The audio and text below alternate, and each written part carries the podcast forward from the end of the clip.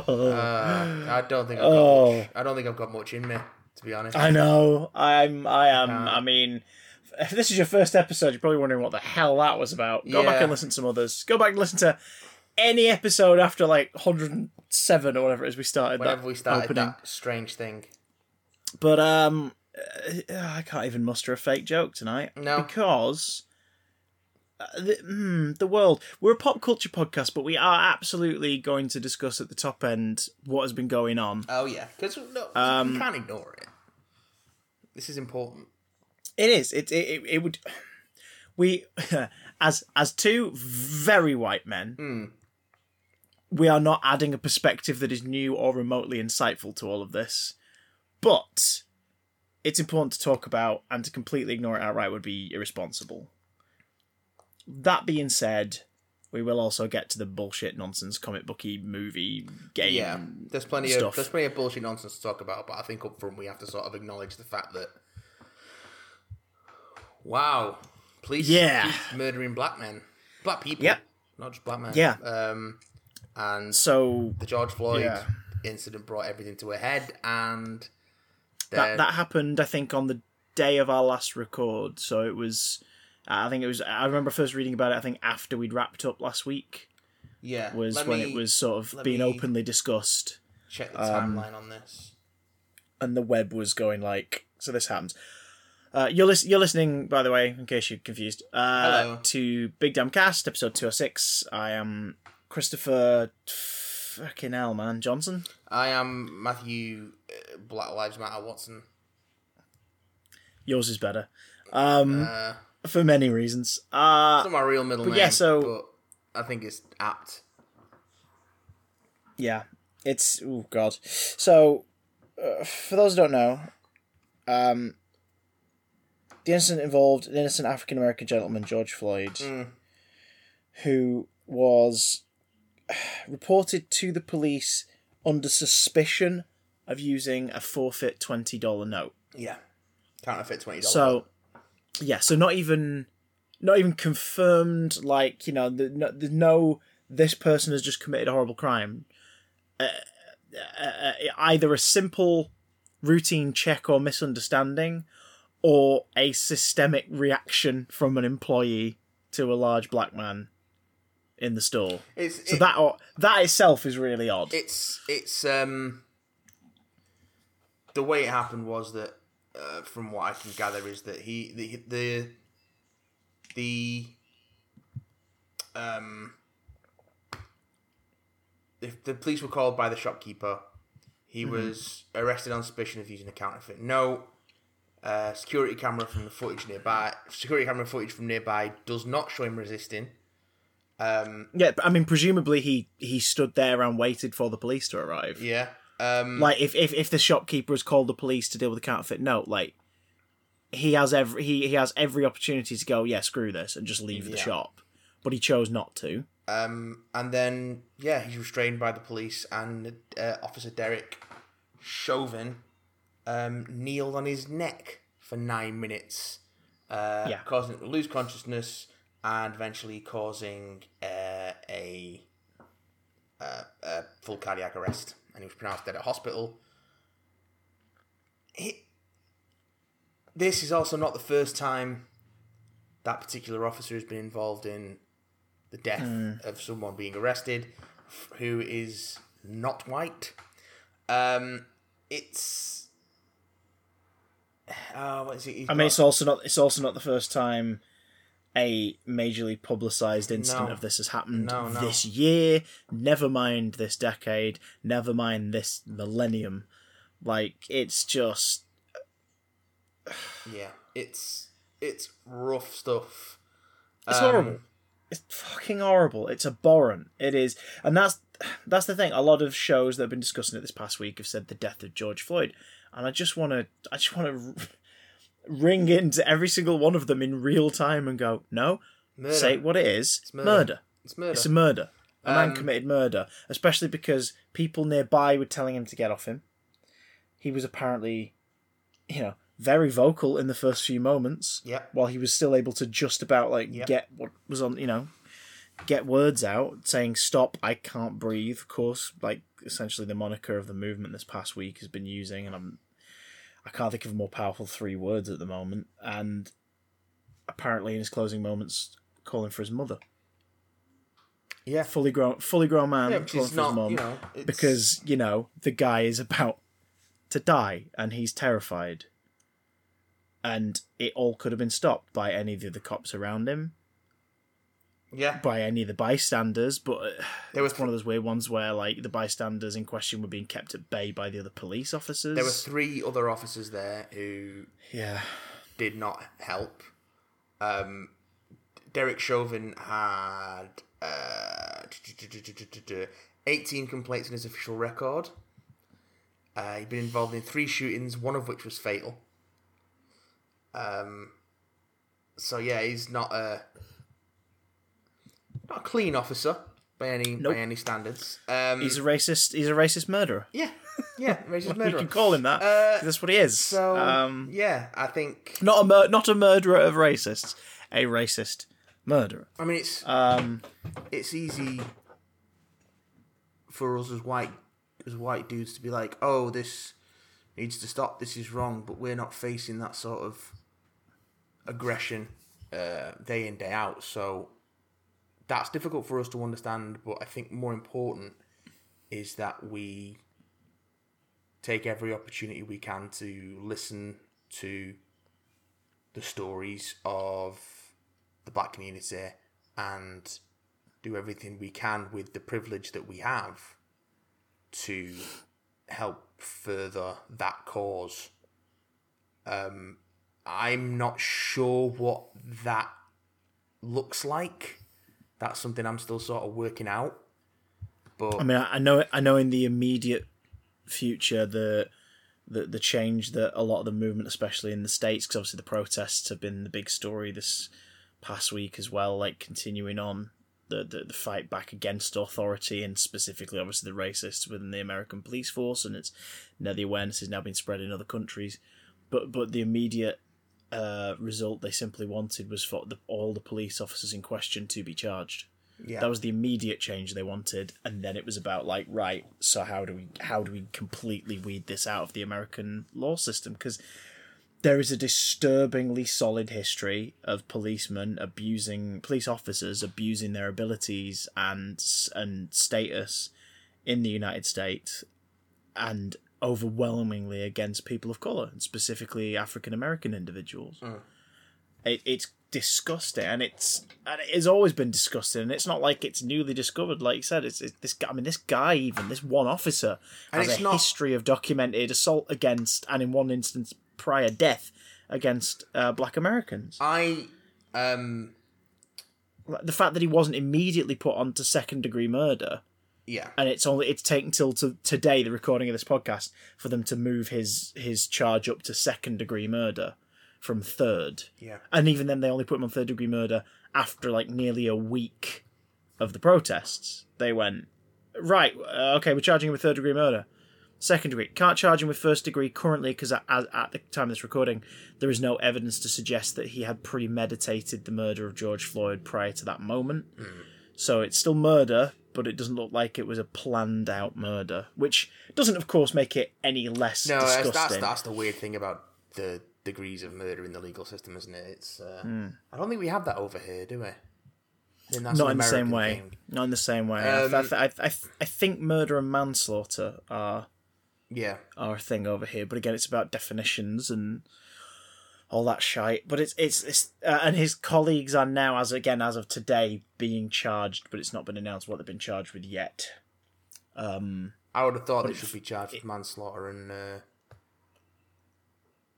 accessory to murder, but I'm not. I can't. Yeah, I'm not Yeah. a lawyer. I am not a lawyer. Um, but I think it. What it. What I think the only way to sort of I, I'm I don't want to be the guy being like I'm white and here's how we solve racism, but it just I think it speaks to the fact that there's a deeper systemic problem, and we, I think we've both been saying for a while now that and so many people are that the systems that are in place in the society we live in, by which they function, or don't function for some people who are in a less privileged position. Um, a lot of people, in fact, the systems are fundamentally broken, and so I hope that this horrible incident is an opportunity for some real change to occur, but that's going to take people at the top either being forced off the top or actually doing making some changes. And uh, certainly with the leadership we've got in the states and with the leadership we've got in this country, those changes mm. are not looking likely. Um, so I guess all we of... all we can do is support the movement any way we can. And I'm, again, I'm not sure what that looks like for me personally, but yeah, because it's also it's also come at a, a very difficult time worldwide for everybody. Yeah, because of course we're yeah. slap bang still in the middle of a pandemic, which despite governments in in the West saying like, oh, we can relax it a bit now, or or in the case of America, barely discussing it to yeah. the American people anymore. Uh, it's sort of being given the illusion that it's the a okay to go out. So it isn't. It's not. Like it should still only be if you have to go. If there's no other no other way, and you have to leave your house for something, you should leave your house. So it's it, there's also that that weird mixed feeling of seeing the protest, and I'm like, this needs to happen. It absolutely needs to happen. But my god, every time I see someone at those protests without a mask, I'm like, please, it's, please, guys, because it's, it's we need the... you. We need you to keep fighting. We need you to keep protesting, but yeah. you're not going to if you all suddenly get really super ill. And then on top of that, there are minority uh, groups, not groups, minorities, minority groups within the protests who are starting looting and riots instead of peaceful protest. Now, again, there's a I degree mean, of that we'll, there's a degree of that we'll never understand. There are definitely protesters who have caused public property damage as part of the protest, but also property and damage is damage to property. It's not again, exactly that's, it's something to, that we value too highly as it is. It's not it's not damage to people, but there are those small groups that have been causing enough trouble that that's what the media and government focus has been on. I think a lot of and that they're using that, that, to is... justify the the heightened security and everything, despite think... the fact that it's it's not necessary. I think a lot of that is a blown out of proportion by the media, and b yeah, exactly um, caused by the authorities. Well, that's what I'm saying. Um, it, it's a small group, but that seems to be getting all the media's focus. Yeah, because it's then it then services the government because the government can be like, well, we'll have to do, introduce higher security measures because of all these horrible protesters who are breaking things. So you've got that, but like, also, but like cities are introducing curfews who didn't introduce curfews during the initial lockdown because mm. which would have been effective. But... Yeah. Oh God. Yeah. Yeah. But just they don't. You know. They... And again, it it shows the reaction yeah uh, the, the priorities in the reaction of governments like the US gets hit hard by the coronavirus pandemic and yet medical workers over there having to like fashion uh, temporary sort of like reusable smocks and everything out of bin bags mm. and and you know um, like foil and and stuff yet here's the national guard being deployed with like three four weapons each completely fully stocked with extra ammunition just to keep an eye on people who are saying, "Hey, maybe don't murder innocent black men." And that's and all they're but, doing. And it's not even maybe don't. It's I think people are uh, protesting with a, a, renewed sort of vigor in the light of yeah. this because I think one thing that's happening is, and I've seen this said around, is that because this has happened in the middle of a pandemic, people can't look away. Uh, like yeah. in the way they could be before. There's nothing to distract people, and people are becoming in some ways, I think communities are becoming stronger, and those communities that have become stronger have have got more of a voice. And I feel a little detached from it over here because you know I'm in a fairly suburban area of, of Greater Manchester. Racism is something I see, but it's not something I see in a in that sort of violent. It's more like old people being rude that's yeah. That's what I see of it on a on, yeah. a on a regular basis, as opposed to you know people being mistreated by the police. mistreated, manhandled, murdered. You know, all these things. Not that it doesn't happen in this country. I mean, uh, the, No, of I used course to- it does. I used to live in Stockwell, um, near Stockwell Station, which is where um, Jean Charles de Menezes was shot In 2007, uh, 2005. Sorry. Um, again, wrongfully by armed police. Again, it doesn't happen as much in Britain, but it does happen. Um, recently, there was a guy uh, who was who was tased several times in front of his child uh, Yeah. and being arrested at a, a petrol station for more, way more forceful than it needed to be. Um, so I think I don't know. I don't know what else we can say about it other than we. I mean, just the the, black- the basics. Yeah. If yeah, we we support we support Black Lives Matter. We support Black Lives. yeah, If you if you can't contribute monetarily to the bail organisations that are going on in the states, because that's of course another thing. Protesters being out arrested, protesters. Yeah, um, you know, for just for protesting and being beaten up and hit with rubber bullets for no freaking reason. Like, help them get out because in the states things ain't cheap. Healthcare is not cheap, No. and bail No, no, is not cheap. So help pay their bail and get them out. Um, there are organisations to do that. The main site I would I would recommend because it seems to sort of um, congregate the, the the the majority of the charities together in one place yeah. and I'll, I'll say it verbatim here. Um, so have pen pen and paper at the ready, folks. Pen and paper. But alright, it- alright.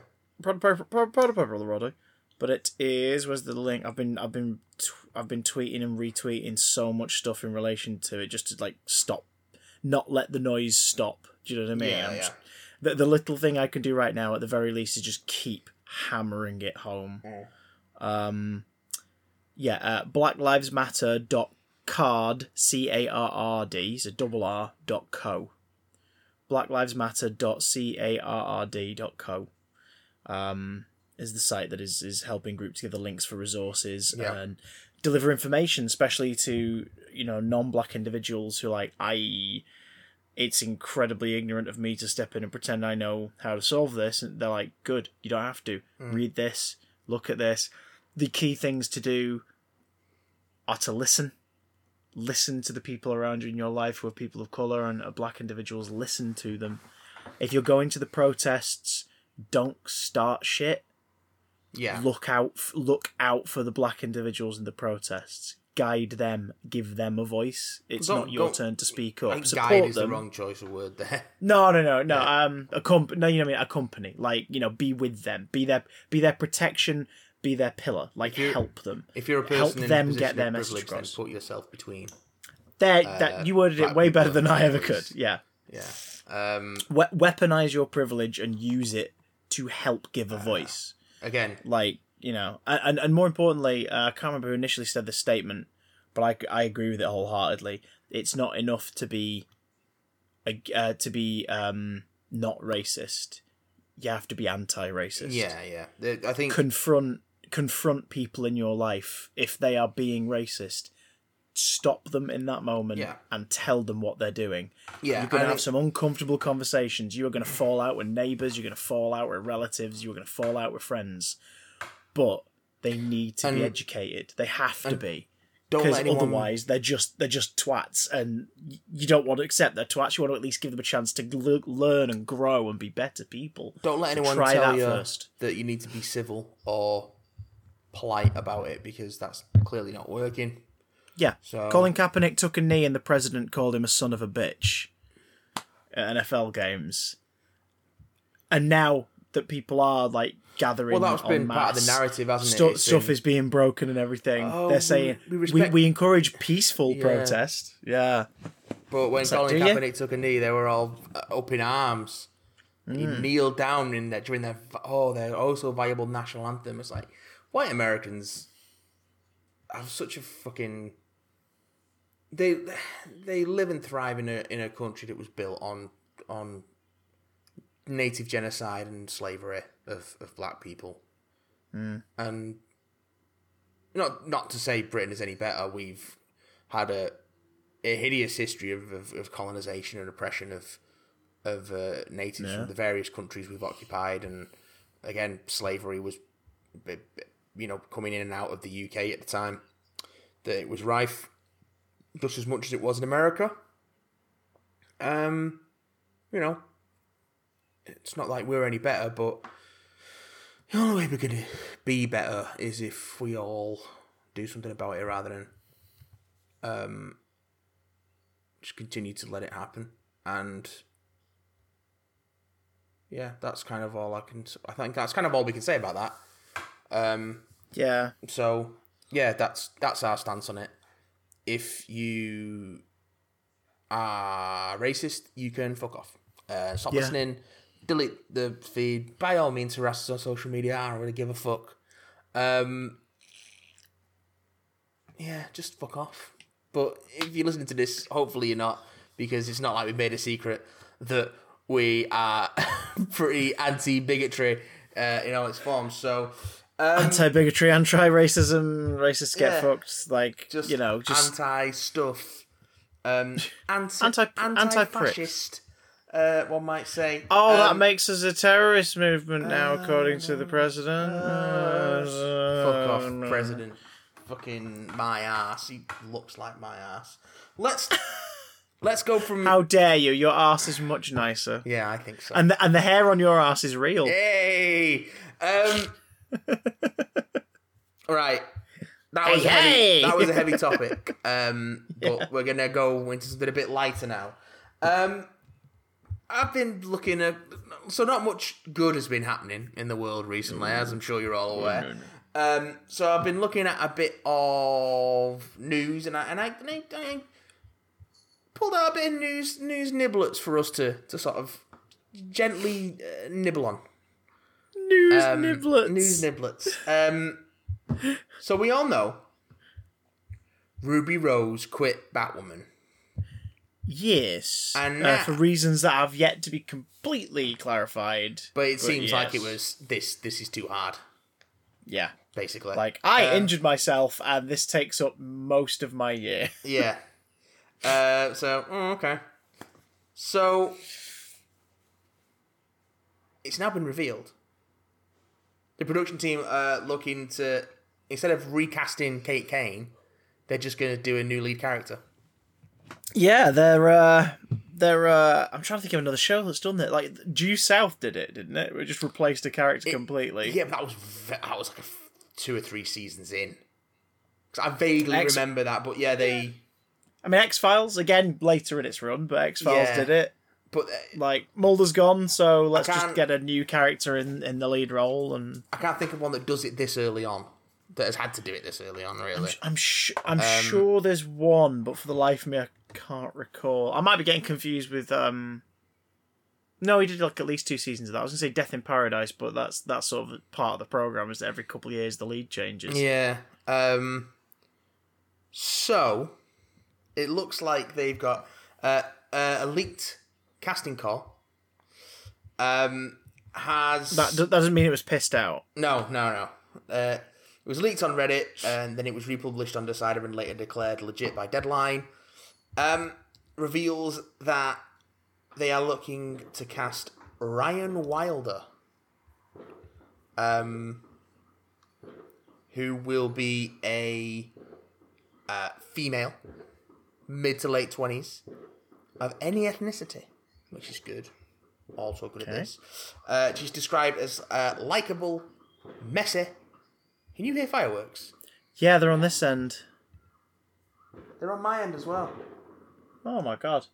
For those who don't know, we live about a 15 minute So walk apart. Fucking weird.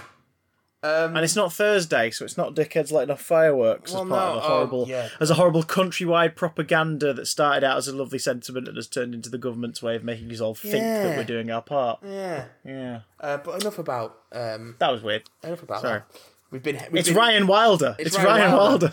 Wilder, letting off fireworks. So Ryan is I've been as, cast. oh, she's described as likable, messy, a little goofy, and untamed. It's nothing like Kate Kane, the woman who wore the bat suit before her. Ah, And again, again, quoting from the casting call, we've got uh, with no one in her life to keep her on track. Ryan spent years as a drug runner, dodging the GCPD and masking her pain with bad habits. A girl who, who would steal milk from an alley cat could also kill you with her bare hands. She's the most dangerous type of fighter, highly skilled and wildly, wildly undisciplined. An out lesbian, athletic, raw, passionate, fallible, and very much not your stereotypical all American hero. Um, What what I like about this is that could have been a non-obvious casting call had they just removed the term batsuit. yeah, K- uh, uh, thingy was it Kate Kane but again, it didn't and need, uh, and GCPD. it didn't If they've just to be. said to be fair. It's only Yeah, it's only because it got leaked. Um, so, is Ryan Wilder our protagonist name or is it a pseudonym? well, that that's the name that's on the for? leaked casting call, but whether that'll be the name of the character in the show remains to be seen. Because they sometimes use placeholder names for this, but it doesn't seem like they're making any sort of um, um play at secrecy. Uh, Has anyone else had the mantle in the comic of that incarnation of not as far as I'm aware. So this is them going. Well, we have a whole sandbox to play in, and we're bringing a new Spade. Yeah, I'll be interested Um, to see how it affects the the ongoing story arcs. Not that I know Hmm. what they are, because I haven't watched any Batwoman, but I'll still be interested to see how it turns out and how people react to it. Um, they Like are. if Alice, if Alice is the main baddie going forward, where's the dramatic weight compared to when it I think was Hush the is the sister Is of the main baddie going forward. Eh, Um, Yeah. It seems to be the direction they were heading in, uh, and what they've been talking about. So they are looking. They're actively looking to cast within the LGBTQ plus community, which is also good. More Yep. representation. Massi- massively Um, uh, smart move as far as representation goes. So hopefully we'll get a a, a, a cool actor filling that part, and you know season season two of Batwoman will be cool, if not cooler. I know Stephanie Beatriz of Brooklyn Nine Nine has expressed interest in taking on the role, so Yes, there we I go. There is that. Um, you'd be mad not to, I think. But hey, what do I know? What do I know? Um, You know many things. Go for someone up and coming. You know, it it's a it's a blank slate. Take a LGBTQ plus person of color, make them a, a, a household name. This could- this could be- people. yeah, this could be a career maker for someone. And Ruby Rose then sort of by uh, just sort of progression of the show will have been a star maker for someone else because there'll Mm. be people who get into the show because they want to see Ruby Rose and they'll watch it and then they'll stick around, they'll watch the new person and go, oh, they're really good. And, you know, do that thing that, that Hollywood and, and American TV sucks at doing. The whole like, well, if we don't, if we put a name no one recognizes in the lead, no one will see it. Interesting how all the names people recognize are white people. Yeah, All right then. How about you make a star? In this case, they've decided to do that. So good on good on them. good really, on the that, CW. that- yeah, that really does need to change. So And the fact that it's not Kate Kane, I think, is the main. But it's possible the main reason that they've decided not to make it Kate again is so that they can cast the net wider in terms of yeah, who visibly will be on screen. let's make Because this obviously, show if you, obviously, if you just re, yeah, if you were just recasting, because I don't think I'm not sure Ruby Rose is, uh, you know, like ethnicity and stuff, but like, I'm sure if they were recasting the character, they'd just be trying to get somebody who looks like Ruby Rose. yeah, Whereas now, it's oh, because it would because it's one of those where it's like doesn't really matter who plays them. To be fair, but also it would be odd if suddenly the character completely changed ethnicity between seasons. You would go, that's a bit, that's a bit visually Yeah. sort of distracting. it's gonna be Um, I know that sounds weird. Other types of shows could get away with that, with there being like no problem. You just go, yeah, sure, whatever. I Yeah. mean, the Catwomen in the original Batman TV series are all the same Catwoman. but Um, one of them is Eartha Kitt two, because two of of them course are white and one of them's black, and just why not? Because it doesn't really matter. But that's but that is a, a comedy series where celebrities play the villains, so it's like Yeah, yeah. sure, whatever. Whereas in this, it would make people go, huh? So they've made the smart call Hmm. instead of having a difficult conversation. They've gone, this isn't difficult at all. Brand new character, open season for the right actor. Like we just meet somebody and we go, she's amazing or they're amazing. Get them in this show now. yeah. And that's the right way to do it. Well done, CW by Jingo. That's of course if they do follow through on that, but we, you know, one can only I'll hope. have to wait and see. Um, have to wait and see. Another bit of, of, of insider casting leak, unconfirmed stuff.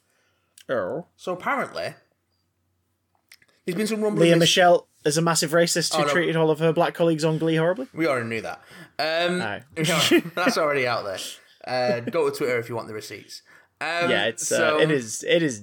I mean, oh, some sweet tea, Some, some sweet sweet tea. spicy takes. Uh, so there's been rumours going around that the because of the production delays because of coronavirus and the COVID nineteen outbreak, that although we are going to get, pardon me, Falcon and Winter Soldier and uh, WandaVision on Disney Plus this year, we're only going to get Mm-hmm. half of it of each.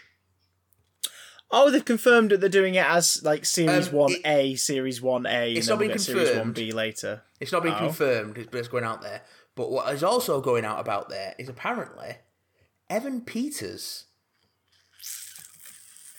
has recorded his role for WandaVision.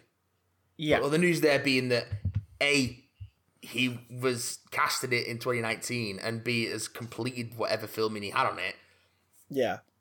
So, uh, again, Which I which either meant they found ways in social distancing to Yeah. do it because no, it's it- entirely possible no, no, to, to he would shoot. have done it already before production, Oh, so production shut down. they- so they must be confirming it now because maybe it's about to be out there in some way out of their hands. It's just- because usually usually Disney hold on to the surprises as long as they can. Yeah, it's just out- it's just from the rumor mill, I think. Um, so it seems like he's in that in some fashion. People Why are- is that weird, Matt? that's weird because he's played Quicksilver, aka the Scarlet Witch's brother, in the Fox X Men films, but Quicksilver. Where the Scarlet Witch is a is a uh, not his twin sister, but Yeah. a tiny young girl in the household in the background in one scene. yeah, and But yeah, he, he has played the role that Aaron Taylor Johnson played in Age of Ultron and, and in the Disney off. version. You didn't see that going?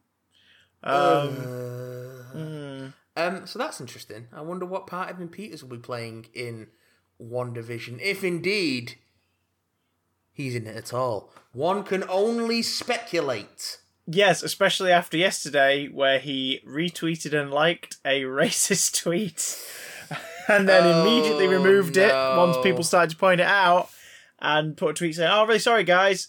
Having not tweeted anything else about Black Lives Matter or the riots in two weeks. Not a good look, Evan. Not a good, Not a good look, look. for uh, Evan Peters, but it will be interesting to see whether or not they're they're going there because who in the comics wiped out well first wiped out all most human life and made it a planet of mutants and then wiped out all mutant life save for a few mutants Say in the House of M storyline. 198 mutants. It was, of course, Wanda Maximoff, aka the Scarlet Witch.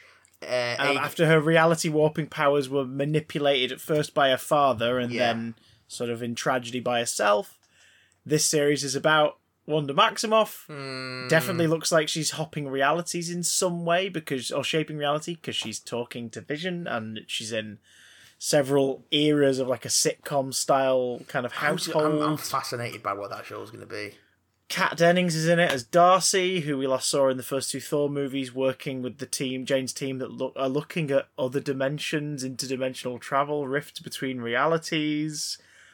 So, uh, and and this movie is uh, this film, this TV series, the events of it lead directly into Wanda's part of the story for Doctor Strange in the Multiverse of Madness, which is about multiverses are Disney about to backdoor mutants into the MCU via a reality shifting event? Possibly. Who could say? And they'll probably they'll probably call them miracles, and then there'll be like the racism faction where people refer to them as no, they're not. They're mutants. They're abominations, Them. and that'll begin their version of like why there are suddenly mutants everywhere, and why people are being aggressive about it. I can one again. One can only speculate. Will we get a Um, Kick-Ass One reunion between Evan Peters and Aaron Taylor Johnson? Oh, Will they make out this time? Oh. Will they be Quicksilver each and make out? Will anybody please give some validation to my DeviantArt account? Listen, Tumblr wants to know. Um, This Sonic OC is mine. Do not use. but on the subject of things that no one asked and no one particularly wanted to know, uh, David Ayer has been out there Uh, Oh Christ! again, talking Does he have to go anywhere? Can he? Can he not be in lockdown for at least another three years? Well, Can we go back and put him in lockdown in 2014 through 2016? so of course, there's been talk about what in the wake of the Snyder Cut of Justice League being announced. There's also been some talk about the apparently copious amounts of material that was cut from Suicide Squad. David Ayer's been out there- Suicide Squad. he's been out there saying, uh, yeah, no, we shot we shot loads of stuff, and um, again, this is quoting from David Ayer on Twitter. The first trailer nailed the tone and intention of the film I made: methodical, layered, complex, beautiful, and sad. After the BVS review sh- shell shocked the leadership at the time, and the success of Deadpool, my soulful drama Sorry. was was beaten into a scare quotes comedy. Um, and he said Hmm. this was this was reshot because the tone was too dark. My first act was a normally constructed film. I took my inspiration from Christopher Nolan. There were real scenes with incredible acting between Jared and Margot Robbie. Joker was terrifying. Harley was complex. Uh, I don't believe you, David Ayer. I don't believe. Uh, I don't believe him at all. I don't believe I, you. I believe that some of the editorial control was taken out of his hands as a reaction. oh, I totally believe there is a pre-reshoots version of that footage and more besides. I just Yeah. don't believe that it's as good as It's he any thinks good. it is. Yeah, yeah, yeah. Suicide Squad uh, famously went through three different edits Yeah. uh, during the production. David Ayer was working with the editors on it, and then Warner Brothers overtook, like people higher up overtook the editing process of the movie after Batman vs Superman. Then after the trailer, uh, the, the trailer editing company Trailer House edited together the Bohemian Rhapsody trailer for Comic Con, so like the second look at the film. Um, that was the one that got everyone going. Oh, that that looks like it, us included. Oh, that looks like it could be fun.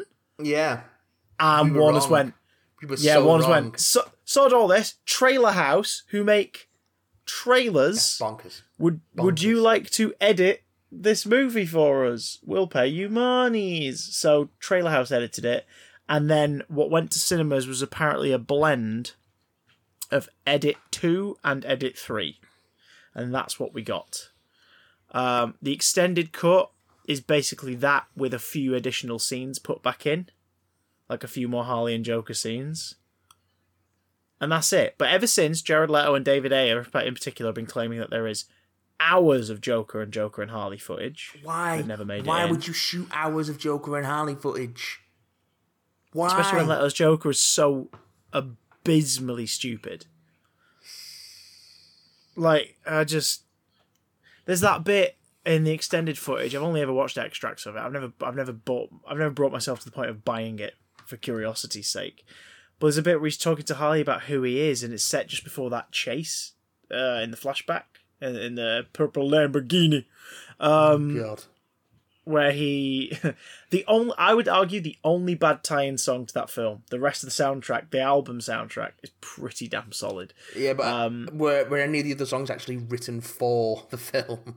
The only one was "Heathens" by Twenty One Pilots, which is a better. That song is a better Suicide Squad adaptation than anything in the film. That song actually kind of feels like it's about a- bunch of killers and and vile people who, at a moment's notice, would just turn around and snap your neck rather than ask you for the time, being forced to live together and work together. And and basically like if all my friends all my friends are heathens take it slow. You know um all that stuff it's it's great. And the the video is just eerie. And it's like holy shit tonally this is what suicide squad should have been. This with a dark sense of humor woven throughout should have been suicide squad. And instead it wasn't. It was you know we're not the bad guys. It's like but you're meant to be. That's why this is meant to stand out.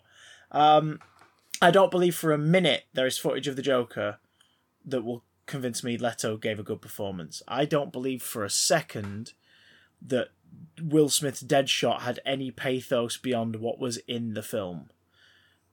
Like, which was just, yeah, he kills people, but he's got a daughter, man. And that's basically Yeah. his whole thing.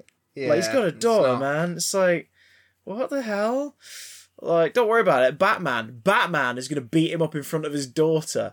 Um, you know, because these filmmakers get this stuff apart. It's just not great, is it? It's just not great. It's bad. Um, It gave us Margot Robbie, who is fine in Suicide Squad, and then we got the the Gal Gadot with Patty Jenkins treatment of Margot Robbie went, yeah, I want to be in a film that's not shit as this character, so Yeah. I'll I'll produce it. And we got Birds of Prey, which was just joyous and so much fun, and you know was was yes, it was kind of Deadpool again, yeah, yeah.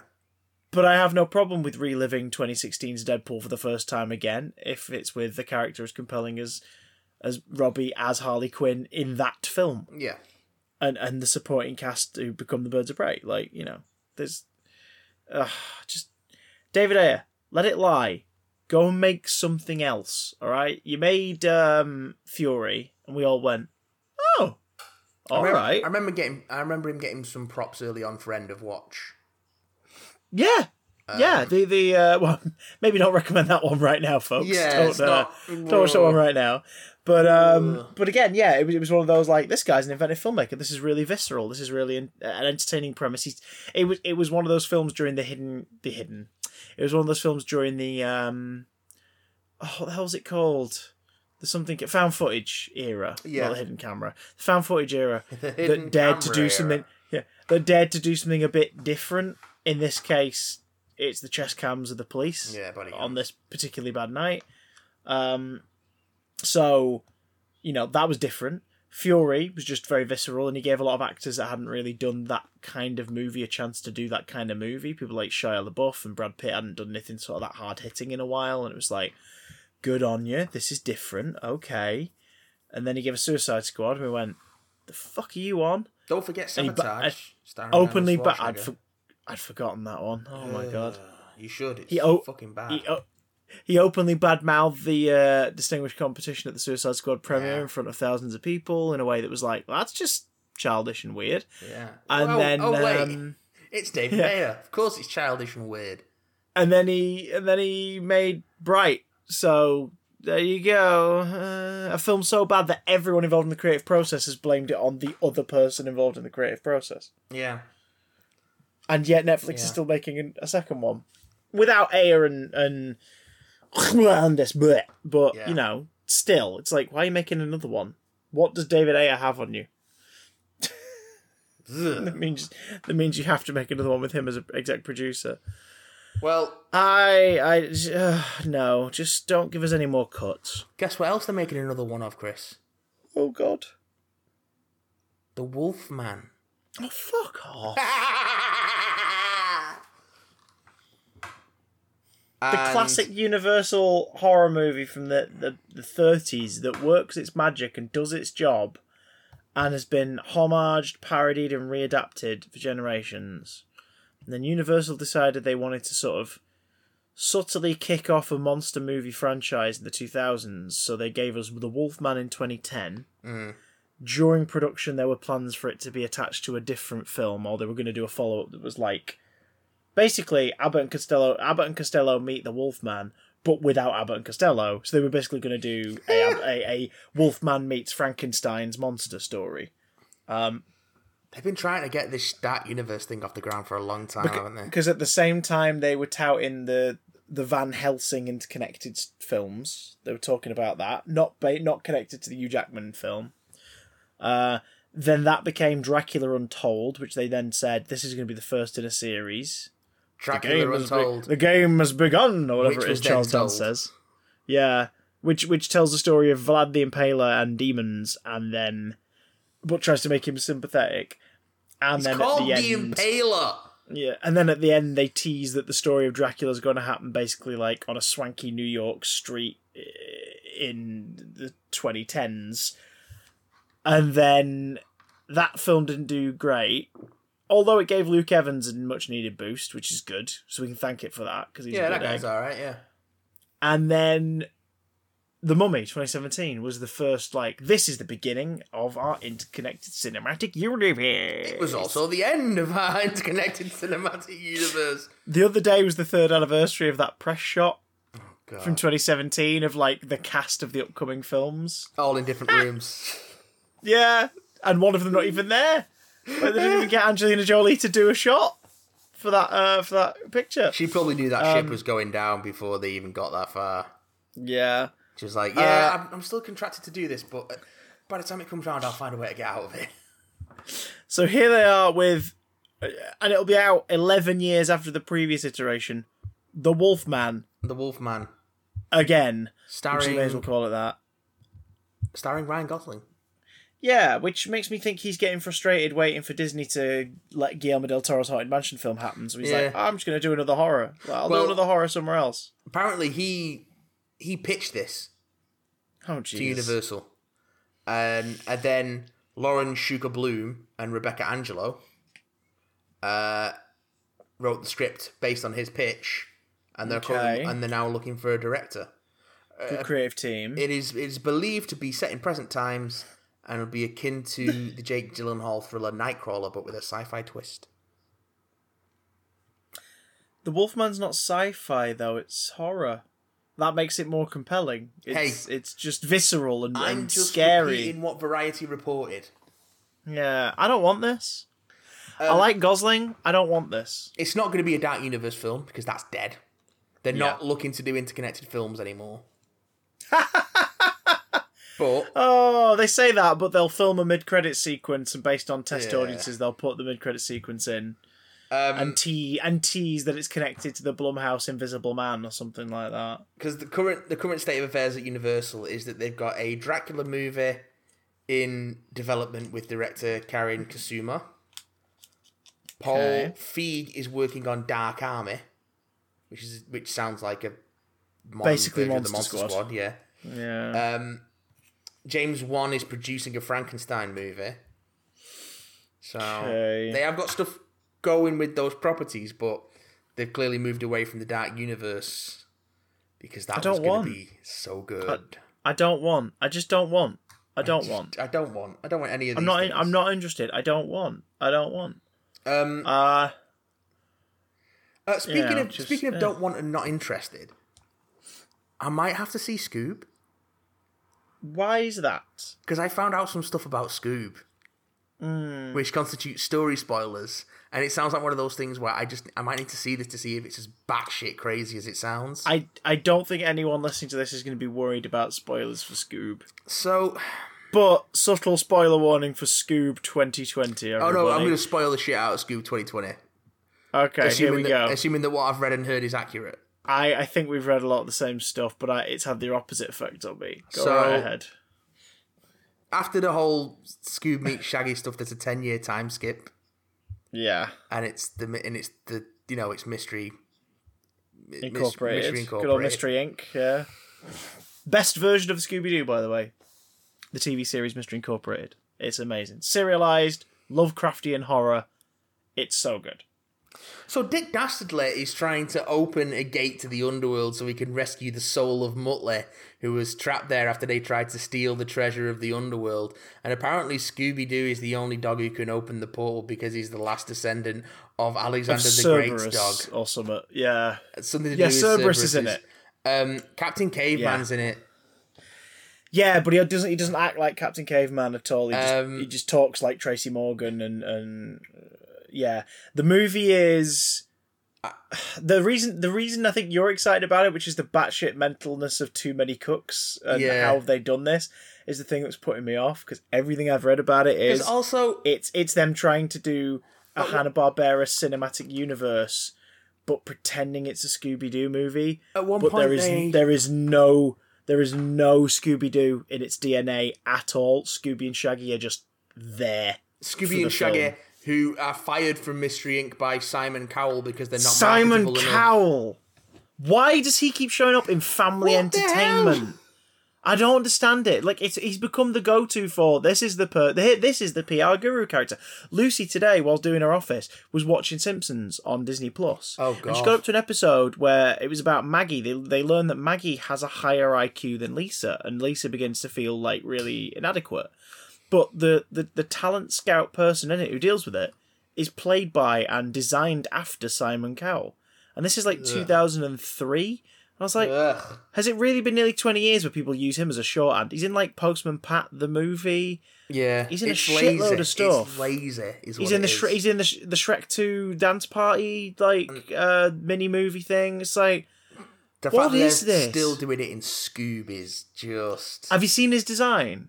No. All of the characters in it are slightly stylized looking Yeah, I've seen some- for him. Oh God.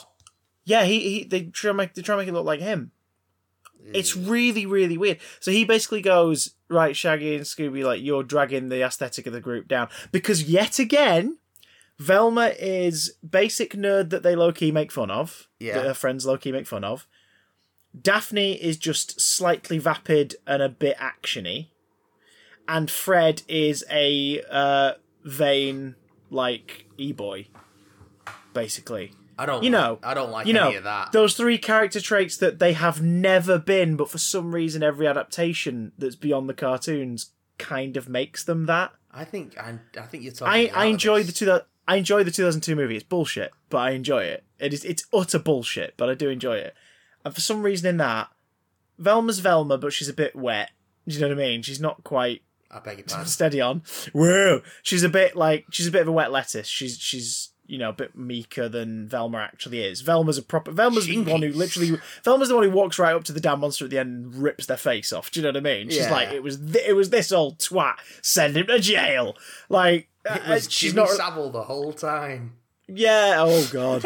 She's like she's like that, but sort of low key in, in the films. Linda Cardellini does a great job, but it's not Velma. Oh God, yeah, it's Uh, Linda Cardellini, isn't it? Yeah, Sarah Michelle Gellar, and they cast Linda Cardellini solely on the basis, not because she was a you know she, she and still is a, you know a talented comedic performer who could absolutely pitch a film to a younger audience. Mm. They cast her because isn't it funny that Velma's hot when she takes her glasses off? Like that's the joke. Do you know what I mean? Yeah, it's like it's, it's what is so this? played out, isn't it? It's so Like, stupid. oh, Sarah Michelle Gellar. this. Sarah Michelle Gellar is wonderful in the movie, but they basically make Daphne a kung fu idiot. Like that's Kung the, fu the plot idiot. The, the plot the plot exactly the- her entire story arc is she's a bit of an idiot but in the time that they're away because in all adaptations as well they all break up as well. It's like a common trope of adaptations outside of the cartoons. Um in the time they spend away from each other in the scooby-doo movie she learns she becomes a black belt in kung fu karate like all these martial arts. So she can have a fight scene toward the end and it's like okay sure but what makes Daphne Daphne is she's super resourceful. She's charmingly ditzy, but she's not an idiot. Like mm. that's Daphne. Um, she's the one who like you know everything's gone to shit and they're trapped in something. She's like, wait a minute. She just reaches into a bag and pulls out a hairpin. They're like, what are we gonna do with that? She just bend it once, reveal it, and it's a goddamn skeleton key. She's like, this will work. They're like, oh my god, uh. you're amazing. She's like, I know, you know, like that's her character. She's not an idiot. It's just. ugh. And then Fred, in every adaptation, they make him this weirdly vain character who's like proper vain. I think I think And they, they've got they the do that in this one too. I think There's, got there's the a bit, Superman thing where they're worried about him being bland, so they have to give put some spin on him. but again, the charm of Fred is that he's just completely wholesome. Yeah, He's wholesome as shit. He's on top of it. He's like the big brother and the dad of the group, and for one of them, the daddy of the group. Um, and, and Mystery Shaggy. Incorporated play Mystery Incorporated plays on the you know. Mystery don't don't make me don't make me bring Fred out because I will. Mystery Incorporated plays on the for those at home. I just lifted a Fred action figure up to camera. Um, Mystery Incorporated plays on the idea that Fred is like you know I, why why are you this straight laced? And they sort of go into it and, and like it's all been about impressing his mum and dad and all this stuff and you know none of it's a lie but it's all sort of oh my god he just he just wants them to realize that he loves that, that, that that, he loves them and really, really gay. for Daphne. Oh, Wait a minute. Yeah. Um, Oh. and Sh- Shaggy always seems to be done right in every incarnation, but in this one, the common complaint is that Will Forte, as funny as Will Forte is, just ain't it, Chief. Like he just ain't it, Chief. It ain't Shaggy. I It like ain't I've said that about a Shaggy. couple of things with Will Forte no, but it's that whole thing of like, uh, like, like his voice in this is just sort of it's like five percent the character voice you'd recognize. Yeah. Anyone anyone could do an impression of Shaggy, and they'd hit five or six little traits in their voice, and you go, "That's Shaggy from Scooby Doo." Yeah. Will Forte's like he's hitting like one of them, and that's what it is for the whole film. And there's the whole board played out, friends split up, and then these two are best buds, but then they split up because this one's doing this thing and this one's doing this thing, and the whole film becomes a Blue Falcon movie with yeah. Dynomutt. That's weird. But hey, And it's not Blue Falcon; it's the son of Blue Falcon, played by Mark Wahlberg. So you know that performance is going to be good. all right, moving Um, on. Uh, Yeah, it's it's just the the only things I've heard about it that are like this is really good is the animation is beautiful. Like it's that Warner Brothers CGI thing they've done for the last few years, starting with Storks, where the animation of their CGI operates on the two D logic, and it just as a result it's fluid, it's really pretty. The, the slapstick is excellent. The direction is really good. They they're making use of the angles and the character silhouettes to play it up. There's one there's one shot in, in the trailer and stuff of Dick Dastardly whipping off this disguise, and he, this this he's got this kind of hunched over frame. He's he's looking a bit more swole than he did in his wacky races days. yeah, I'll But he's like, he, but he's like filling the frame, and it's on a weird Dutch angle, and it's like that looks great. Uh, Jason Isaacs is apparently really entertaining as Dick Dastardly. well, colour me surprised. It's fucking Jason Yeah. Isaacs. It's weird. It's, well, that was that was the first sign to me that it was going to be weird. But they said the film is going to be Scooby Doo and the gang and a brand new animated adventure as they fight Dick Dastardly, and I was like, right, it's going to be a cinematic crossover. They're going to be they're trying to start a universe. And you know why what? else would you put Dick You Dastardly right. in it from Wacky Races and Stop uh, Catch the Pigeon? Why is he the villain of the Scooby Doo movie? What is going on? That's the whole film. Apparently, it's just trying to start up something. Um, there are references to Hong Kong Phooey. Uh, just it, it That's got to be a Uh, difficult character to do nowadays. yeah. Well, just don't do him. Yeah. just don't do well, him. one don't. Yeah, there we go. it's- That's the that's the Hong Kong Phooey uh, reboot sorted. Just don't. But I, I, I got, I, I fell down. I think the same rabbit hole you did of just going, wait, what? And Yeah. trying to read, and watch more for this one. well, I Because I, I, I, I do, because I, I do, I do love that property. I love it a lot, and I I'm like, I hope this film's okay. Let me see if it's worth me buying or renting. I was listening and to the my, more brother, my brother and me, and they were talking about it, and they started getting into the wild shit, and I was like, "This is just them doing a bit." Because Kanisha Has to be, well, and She was like, "This movie sounds weird." I was like, "No, it's just them doing a bit. It's, it's just them doing a bit." And then a couple of days later, because it was gnawing at Keeks, she looked it up and was like, "No, everything they said actually happens in the film." I was like, "Oh, oh shit." Oh shit! It's like this is real. This is they weren't bullshitting. This is an actual thing. Although it does raise Um, the question if Shaggy has to stay behind in the underworld to let Scooby free, dogs don't live that long. And, it's, and, Nope. they've known each other for at least 10 years. How Yeah. much How much How old is Scooby got left in it? But that's the other thing I as well. dogs, in but they don't live forever. in it, they're they're uh, so Mystery Incorporated, the TV series, uh, assumes that the, the episodes of Scooby Doo Where Are You, so the original series, they happened. They all happened across this one summer between their um, between uh, their third year and their senior year of high school. That must have been a busy ass summer. Oh, it was a busy ass summer. They were they were out sleuthing like motherfuckers. And then Mystery Incorporated is like, right, it's the last year of school. They've got to come back and get this done.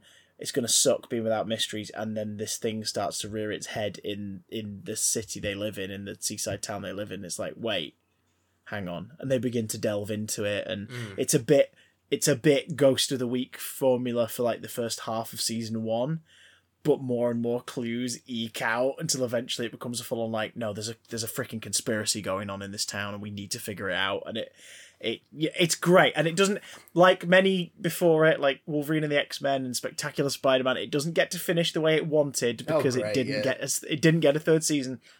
But they wrap up as much as they can at the end of series 2 and then leave it open for and if we finally get to tell these stories here's the thread fingers bloody crossed and then they went into talks to have some of the original dvd animated movies um, be turned into a couple of films of mystery incorporated to wrap up mystery incorporated but as of this year It has yet to happen. Um, But they did and those the next and the next crossovers. iterations on. Yeah, well, um, yeah, well, that's it. That's in the vein of the '70s stuff, and of the, Yeah, like yeah. crossover the Harlem Glo- Globetrotters and everything. But it, it's it, yeah, it's just weird that there's multiple ones. Um, but like, so this film also basically says that Scooby Doo, Where Are You happened, and that's why they're During after the like the good PR and stuff. Yeah. Yeah, And, and during the time skip, they show, um, they basically recreate the animated series, the original show's titles. Oh. So like Scooby and Shaggy and the barrel like barrel along and bump they bump into something, they look up and there's the radioactive ghost looking down at them and all like Oh. oh and all this stuff. And I've seen footage of that and it's like, that's beautiful. Why is that not the movie? Because that looks great and would be fun. But also it assumes, and this is its biggest crime according to a lot of the fans, it assumes you know everything about these characters already. It assumes that you know who Scooby, Shaggy, Fred, Velma, and Daphne are, inside out. It assumes that you know who Dick Dastardly and Muttley are, that you know who the Blue Falcon is. And it's like, look, that'd work if this was one of those crossover specials of the cartoons in the 70s. Yeah.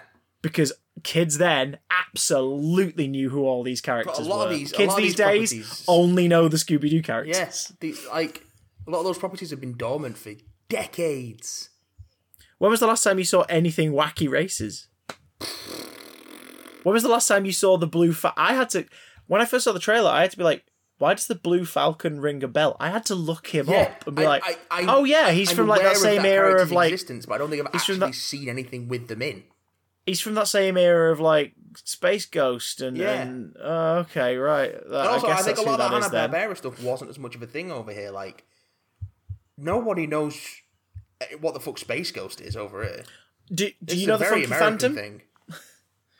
Do you, do you know the Funky Phantom? It rings a bell, but I couldn't tell you what they look like. Exactly. Like we, Hanna Barbera did Scooby Doo. They struck gold. They made a shitload of cartoons about teenage sleuths of various sort of like descriptions and and and and social circles hanging out with weird critters or or freaky characters going on mystery solving exploit. There's there's a bloody shark. There's there's one with a gorilla. There's one with a talking buggy. Like it's there's a shitload of these things. Captain Caveman is is like the most sort of famous outside of Scooby Doo. Yeah, Captain And then- Caveman I've come across before. But again, that what was that show? Teens like searching mysteries, not horror themed, but like mysteries. And Captain Caveman was with them because why not? Just uh, Yeah. d- uh, yeah, um, yeah. But uh, I mean, we we grew up with some of these cartoons. A kid watching this new film is going to know sod all except maybe Scooby Doo himself. Yeah. Yeah. What a weird, weird thought. And how the hell are you going to carry on these crossovers, motherfuckers? Some of your biggest named characters, oh, I don't know, live in the freaking prehistoric era. And the only other big named Hanna-Barbera characters live in the far distant motherfucking future. Yep. How are you going to do any of this, Hanna-Barbera slash Warner Brothers? Like, it doesn't make any sense. Just do a Scooby-Doo film. Do a Captain Caveman film. Do a, F- a Flintstones film or a Jetsons film. And then go, do you know what? Let's do a mashup one at the end of it all. Why not? Do that. Yep. Don't just fill your Scooby Doo movie with all this cinematic universe bullshit that no other studio have learnt their lesson from yet. But then again, these guys would have started working on this like four years ago, so they didn't see the dark. They didn't see the start and end of the dark universe. So, oh Christ! Just depressing, isn't it? I love I love how the Avengers is a flawless like uh attempt at this formula and yet is responsible for so much cinematic bullshit.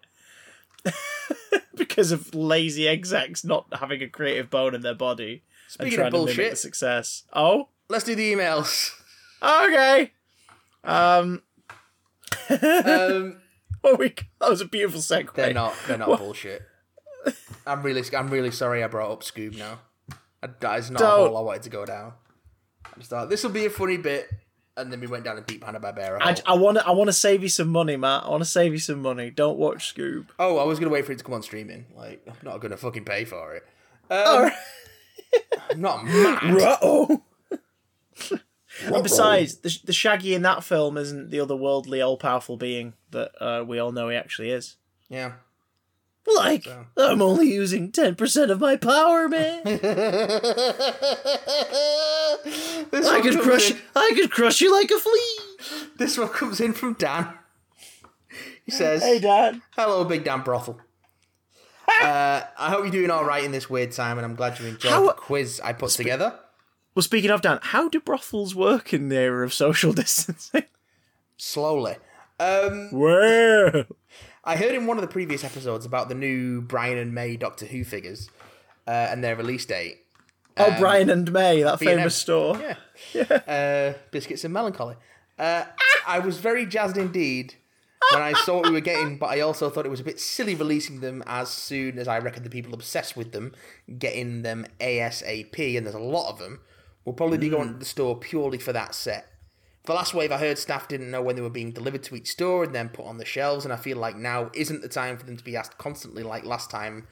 Old man yells at cloud, let's move on. Yeah, I think that's a fair point, Dan, actually. I, I think I think Just let 'em character option character options or whoever it was who released the statement should have made a point of saying these will be released later this year Yeah. and just tell everybody stay the fuck home They'll right now. when they're here because they're really the only people they're telling.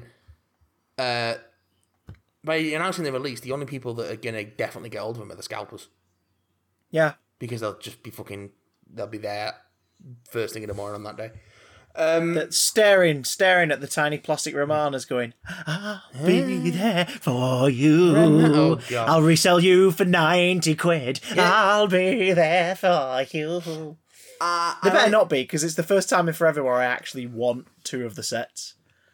Mm. But I want the unit set and I want the Companions of the Fourth Doctor set, and then I'm done.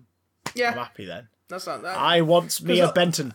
Those are a lot of the figures that people would have wanted to start with when they started doing classic figures, but they stretched it out for so long. It's understandable, but you know, it's toys, toys, toys, They, toys. they had to wait until there were enough reusable body parts. Um, I managed to catch Bumblebee on TV not too long ago, and it blows the rest of the Transformers films out of the fucking water.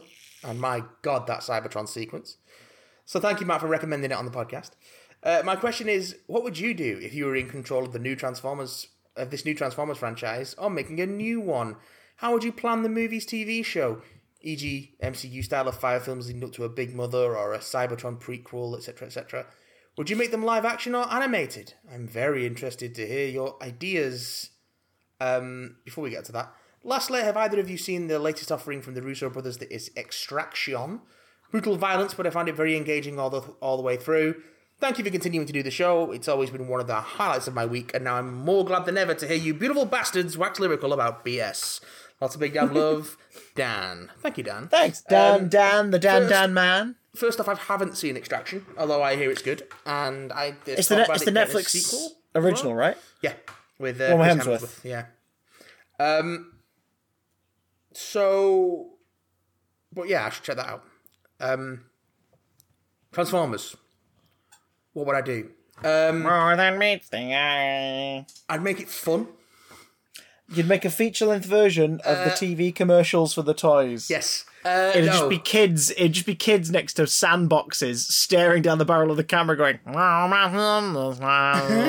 I take I definitely take character and narrative cues from the IDW comics that came out between 2006 and 2018, I think.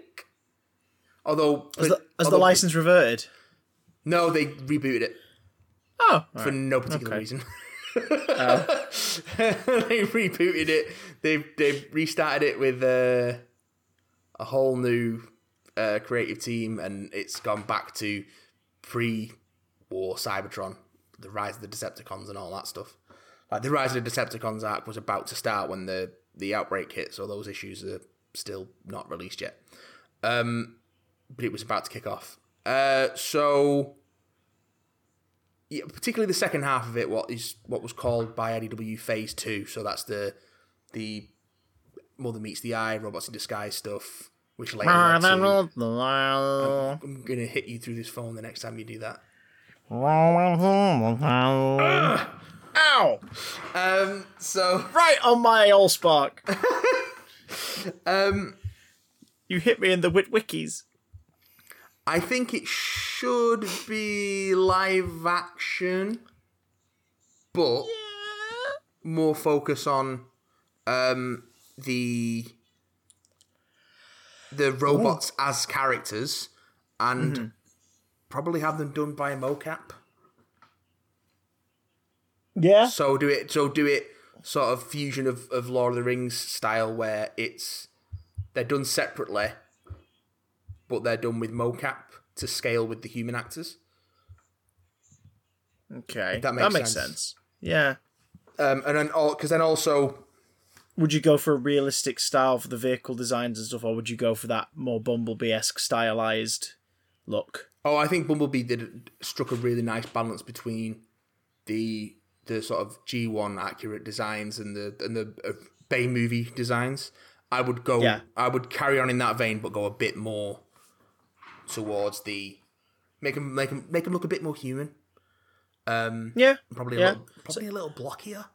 More take a leaf from from the Detective Pikachu book of like why why try to make these things look hyper realistic? This isn't the real world. It's a film where these are talking robots. Like Yeah. let's let's let them be cartoony to an extent. what Bumblebee did really well that none of the other films do well is they focus on one transformer and one human mm. character and the relationship between those two and that's the Yeah. core of it and i think you could build on that um, if you were going to make more in that vein um, i think having a sort of teenaged main character and then bond with one of the Autobots is, I think, it's a really good starting place. It makes sense for it to be Bumblebee because he's become the sort of face of the franchise in the wake of um, The Bay, the Bay movies. And, and, and to be fair, he was ca- in the original G1 cartoon as it developed.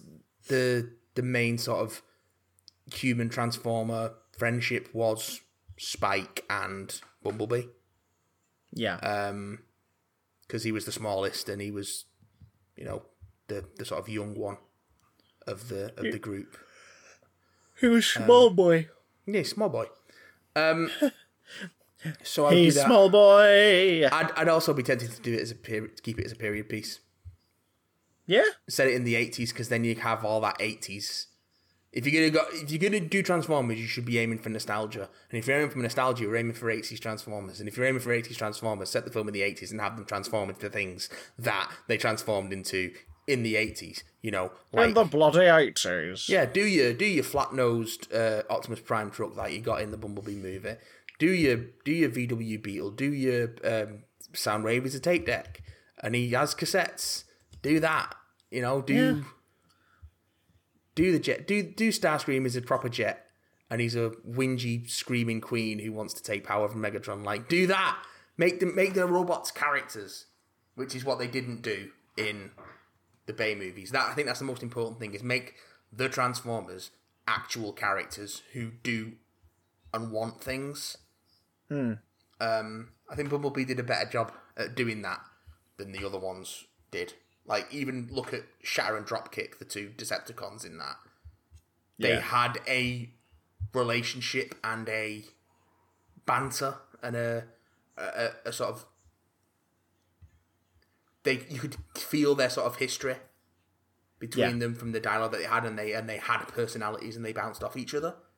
Um whereas so like in the first movie, none of the Decepticons even speak English. Like apart from Megatron. Like it's all like subtitled cyber babble. Yeah, it's all like subtitled cyber bullshit. Megatron's the only one of the Decepticons who actually speaks English, if I remember correctly. I didn't even remember that. That's And the, mental. and the Autobots don't really speak dialogue; they just speak in sentences. catchphrases Yeah. and, and or attempted catchphrases, things like that. And the voice performances are just very. Even Peter Cullen is just very stilted.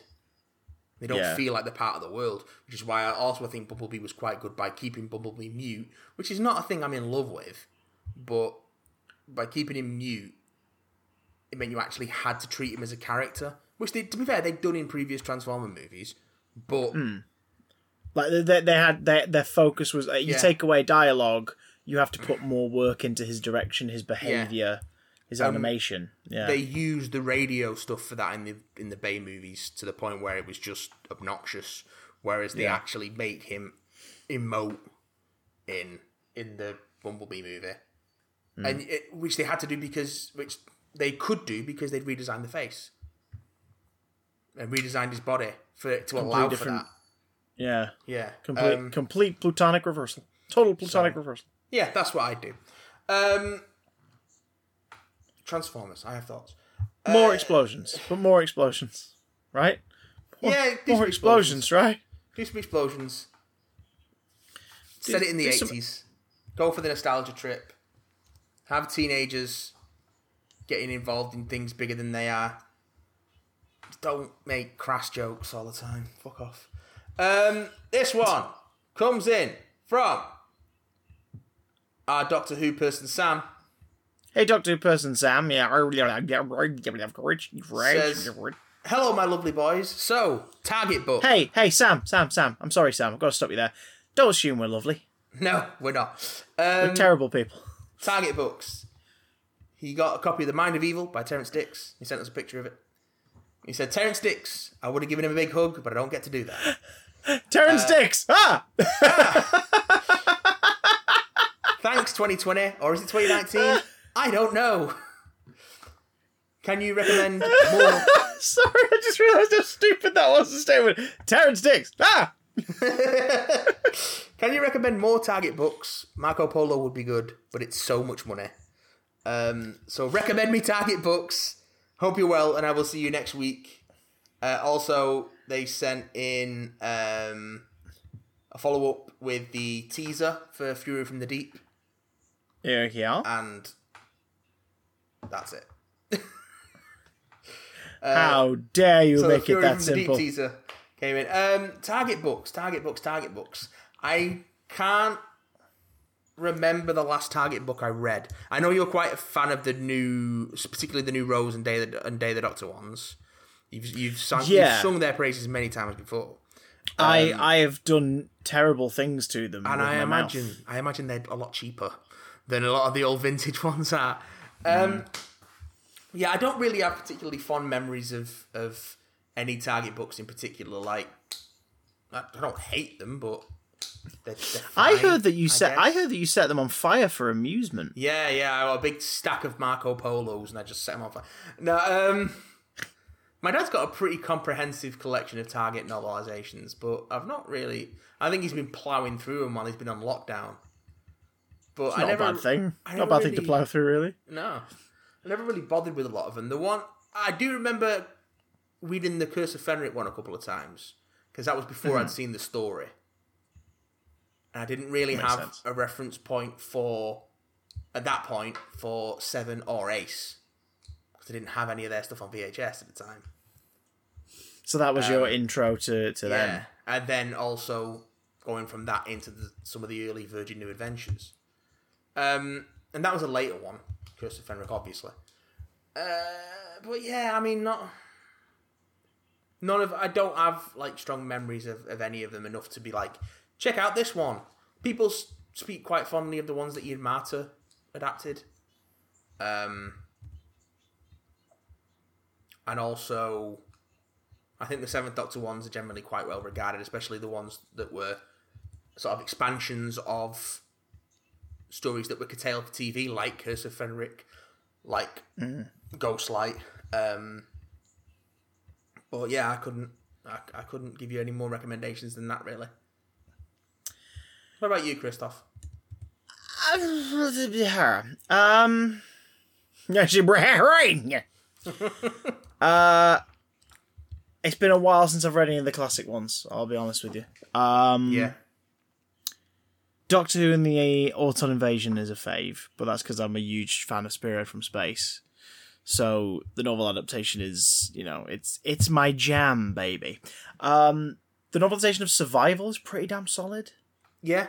Well, that Like one it was del- written. it del- it delves more into the suburbia of it all. that was written by Rona Munro as well, wasn't it? Yeah, Who, yeah. So who it's, it's scripted it, it's- so written by the writer, which is they, so often they weren't. Yeah, and Um, it works very well. I, I have fond memories of reading The Three Doctors, but I don't own it, so I'm not sure where I read it. Hmm. it must have been love, but it's over now.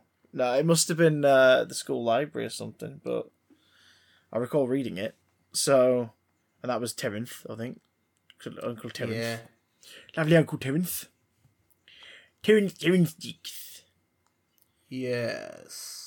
Terence is uh, Dick the cabin boy and Roger the main Roger the mainsail. Dick the Oh cabin boy. dear me. Oh, Terroyence. So yeah, I don't yeah. know. Just I th- those would be mine. Survival. whatever you Start can get your the end. hands on, basically. Start at the end. Survival. I imagine some of them are going to go for quite a whack, and of course, some of them were never novelised. So Yes, yes, there is that. There is that, dear Finally. Finally. finally, we got sent an email by Ian, who um, has immortalised uh, one of your poems from the stream chat. Um, and so Right, he's- he's I'm fucking curious as to where this is going. cropped together in an image, so it's immortalised for all time. Your comments from from Friday night stream,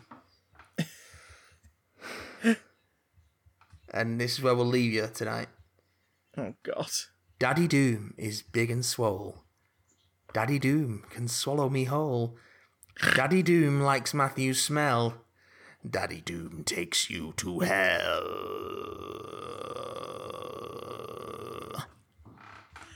Well, if there are any publicists out there looking for the writer of erotic poetry, uh, I'm taking all offers on board. So thanks, Um, thanks for putting up with us for another week, folks. Um, as you know where to get hold of us at Big Damn Cast on Twitter, twitch.tv forward slash Big Damn Stream, uh, bigdamncast at gmail.com, all that bollocks. Um, Big Damn Channel on YouTube. Stay safe. For look all after of our other. stuff, yeah, you can find all of our stuff on there, so it's all worth a gander. Yes. Um, You dirty, dirty boys and girls. stay safe. Look after each other. Black Lives Matter. Eat the rich. All that good stuff. Wash your damn hands, Yeah, wash your damn hands. Fuck Dominic Cummings. please. Uh, yeah. Just stay safe. Look after each other. Be good to people. And happy Pride Month. Oh shit! Yeah, it's Pride Month. Happy bloody Pride Month. Celebrate any way Please, you can, please have but a just happy stay Pride Month. safe. For the love of Oh, God, have a happy Pride Month. If there's one thing you can do, have a happy Pride Month. Um, we love you all. We love y'all. Catch you later. Right. We need to get back into character. Stop being soppy. Oh, oh. Oof. Promises, promises.